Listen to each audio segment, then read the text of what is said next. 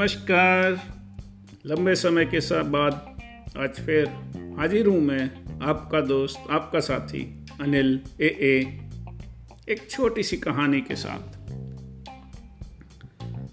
ये कहानी बहुत समय पुरानी है, लगभग 100 साल पुरानी है।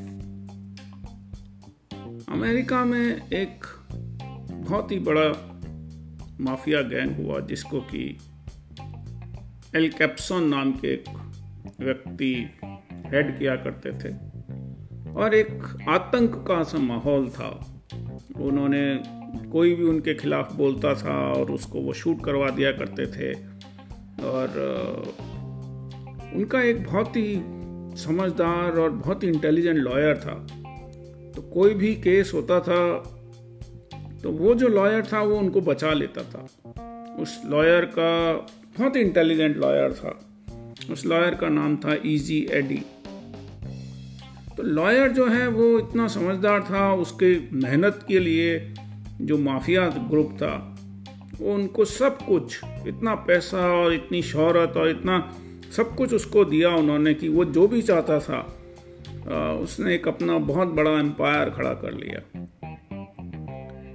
इजी एडी के पास के परिवार में सब सिक्योरिटी और सारा पैसा और धन दौलत साजो सामान, उस समय में उस धरती पर जो भी कुछ अवेलेबल था वो सब उसके पास हाजिर था जो एक अमीर व्यक्ति के पास हो सकता है। उसके एक बेटा था।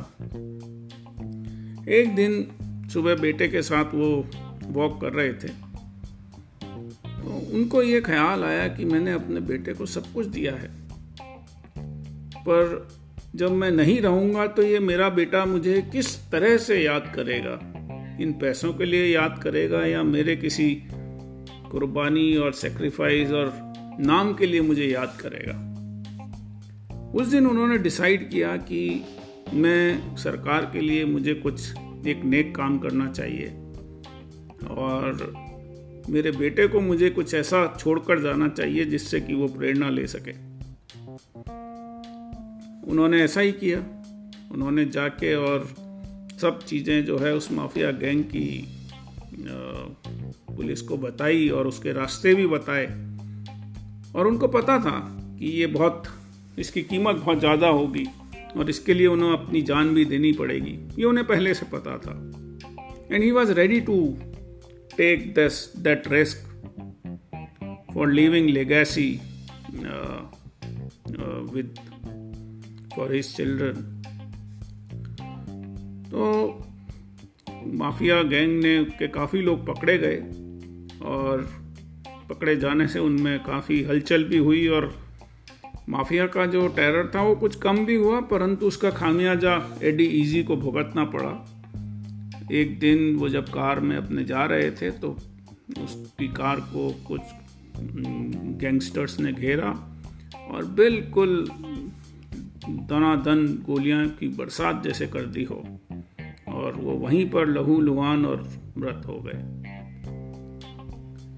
पर इससे भी ज़्यादा बड़ा खतरा अमेरिका को वर्ल्ड वार 2 में झेलना पड़ा, जब एक पोर्ट थी जिसमें हज़ारों लोग ट्रैवल कर रहे थे और जापान और अमेरिका की लड़ाई में अमेरिका के एक पायलट थे, वो अपने प्लेन को लेकर उड़ रहे थे, फाइटर प्लेन को। वो अकेले थे और उतने में ही वो देखते हैं कि 9 जापानीज़ प्लेन आते हैं और वो उस बोट को जिसमें हज़ारों की संख्या में लोग जा रहे थे शिप में, उस पर वो बॉम्बिंग करने के लिए आ रहे थे। अब वो अकेले थे, उनके पास चॉइस थी कि वो या तो चले जाएं वापस, कुछ शोर मचाएं या उनसे मुकाबला करें। उन 9 जो फाइटर प्लेन्स से उन्होंने काफ़ी जोर से बमबारी शुरू की और इन्होंने भी जो है रिटेलिएट करा और खूब तेज़ी से कोशिश की।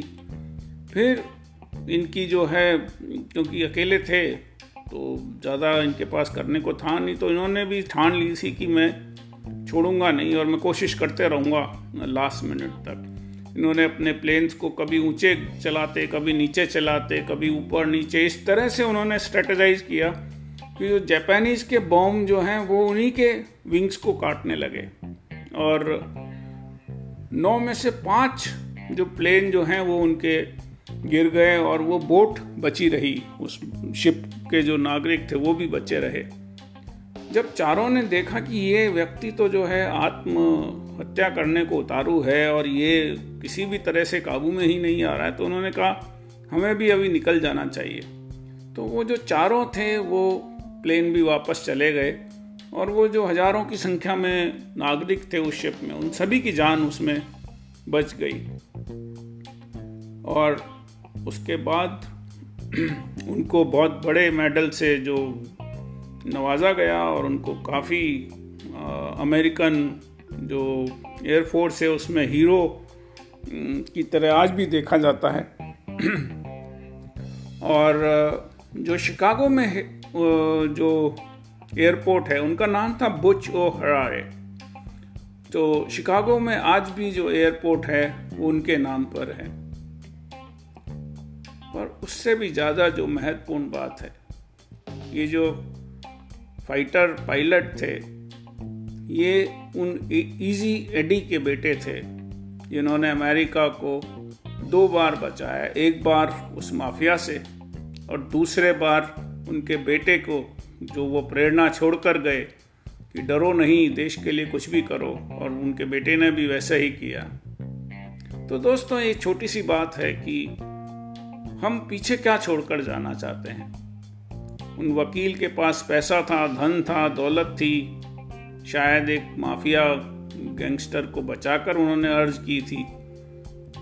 और उन्होंने जब रियलाइज़ करा कि जो लिगेसी है जिसके कारण वो आज जाने जाते हैं वो उस माफिया को जो पकड़वाने में उनका रोल था, उनके पास कितने पैसे थे आज शायद किसी को ध्यान नहीं हो, पर उनको पता है कि उन्होंने आज सब जानते हैं कि उन्होंने ये काम किया और उनके बेटे ने और भी ज़्यादा महान किया। एक छोटी सी कहानी प्रेरणा देती है कि हम पीछे क्या छोड़कर जाने वाले हैं और किसके लिए, और अपने बच्चों को हम क्या देकर जाने वाले हैं। तो आज की कहानी में बस इतना ही। कल फिर मैं हाजिर होऊंगा एक नई कहानी के साथ। धन्यवाद, शुक्रिया, शुभ रात्रि।